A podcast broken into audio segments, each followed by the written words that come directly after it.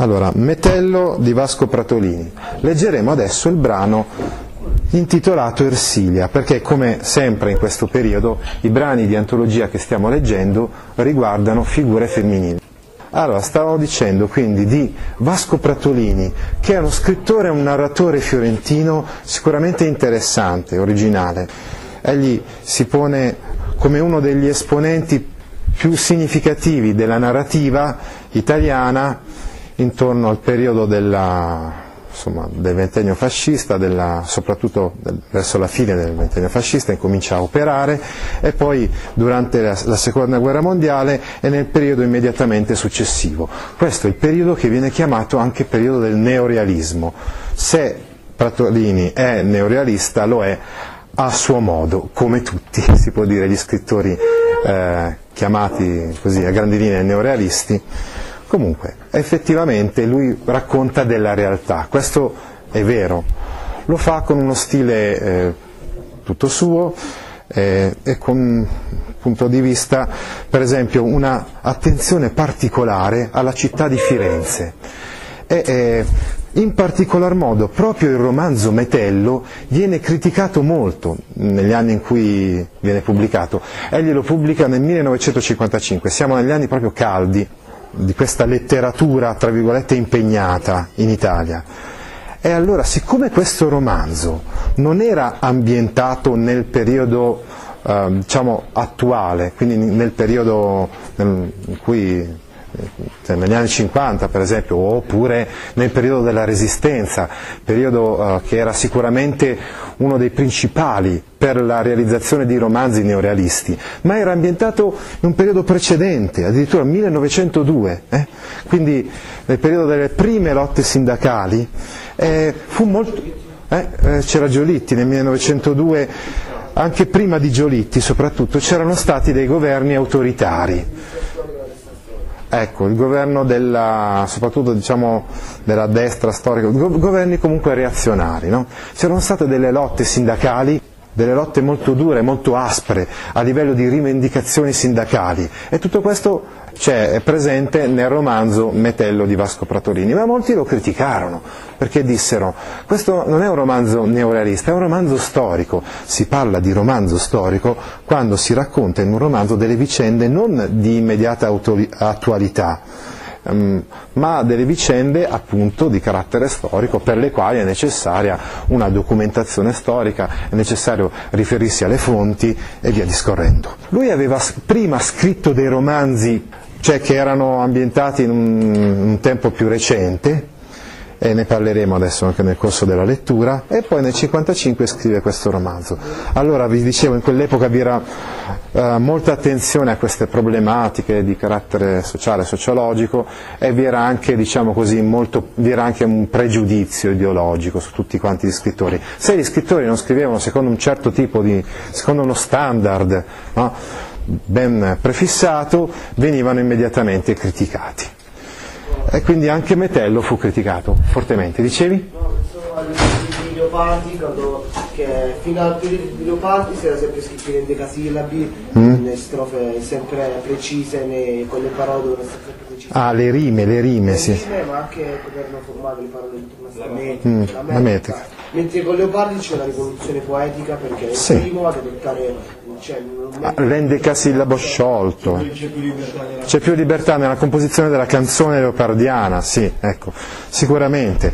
Però io mi riferisco a un'altra cosa, cioè negli anni 50, per esempio, tu non potevi scrivere un romanzo sulla resistenza, come aveva scritto Carlo Cassola, in cui emergevano aspetti sentimentali, oppure, come nel caso di Metello, no?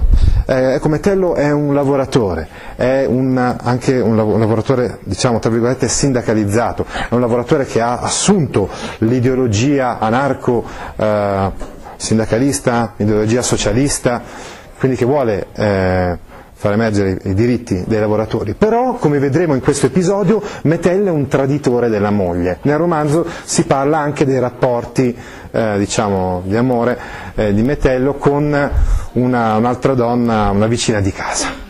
Tutto questo mette in discussione, cioè quegli aspetti ideali, ideologici, politici, sociologici, sociali, eccetera. Sì? Uh, ogni ro- romanzo dovrebbe avere come sfondo un contesto storico, quindi a quei tempi è naturale che bisogna essere. bisog- Bis- Che bisognasse? Che bisogna- era naturale, era naturale che bisognasse. che ci fosse qualche documentazione storica, qualche data storica. Sì, sì, no, ma secondo alcuni critici de- dell'epoca bisognava solamente scrivere romanzi sulla resistenza o sull'immediato presente, e invece andare un, un po' troppo indietro nel tempo. Anche un romanzo sulla resistenza, Sì. per esempio come sfondo la seconda guerra mondiale. Sì, è vero. Sì, però diciamo uno stretto presente, l'immediata attualità è un qualche cosa di cui si può parlare senza bisogno di andare a scartabellare le fonti, i documenti, eccetera. Invece si parla di un romanzo storico quando noi dobbiamo, come vedremo l'anno prossimo, andare a scartabellare le fonti, i documenti, capisci? Ecco. Cioè an- andiamo a, a leggere e a documentarci, a scartabellare è un termine che vuol dire sfogliare sostanzialmente, andiamo a sfogliare i- le fonti e i documenti per fare un romanzo storico. Invece per fare un romanzo di attualità ci possiamo basare sulla testimonianza, sulla, sulla realtà che noi conosciamo in presa diretta in prima persona. Ecco una critica che era stata fatta a Metello. L'altra critica era appunto che eh, era troppo incentrato questo scrittore su Firenze, la vita del quartiere, eccetera. Quindi era un po' diciamo, sminuito per questi due motivi. In realtà noi adesso non viviamo più in un ambito, un ambiente così ideologizzato come quello degli anni 50 e pertanto possiamo valorizzare, anzi valorizzeremo senz'altro la lettura di questo brano, che è uno dei brani in cui emerge- emergono questi aspetti, tra virgolette, personali, dei rapporti personali. Metello è sposato con Ersilia, Ersilia è una donna del popolo, ecco, abbiamo visto svariati modelli, diciamo, femminili nei racconti e romanzi che abbiamo letto finora. Adesso vediamo una donna del popolo, una donna sana, una donna forte, una donna che non si lascia abbattere anche nei momenti di maggiore difficoltà.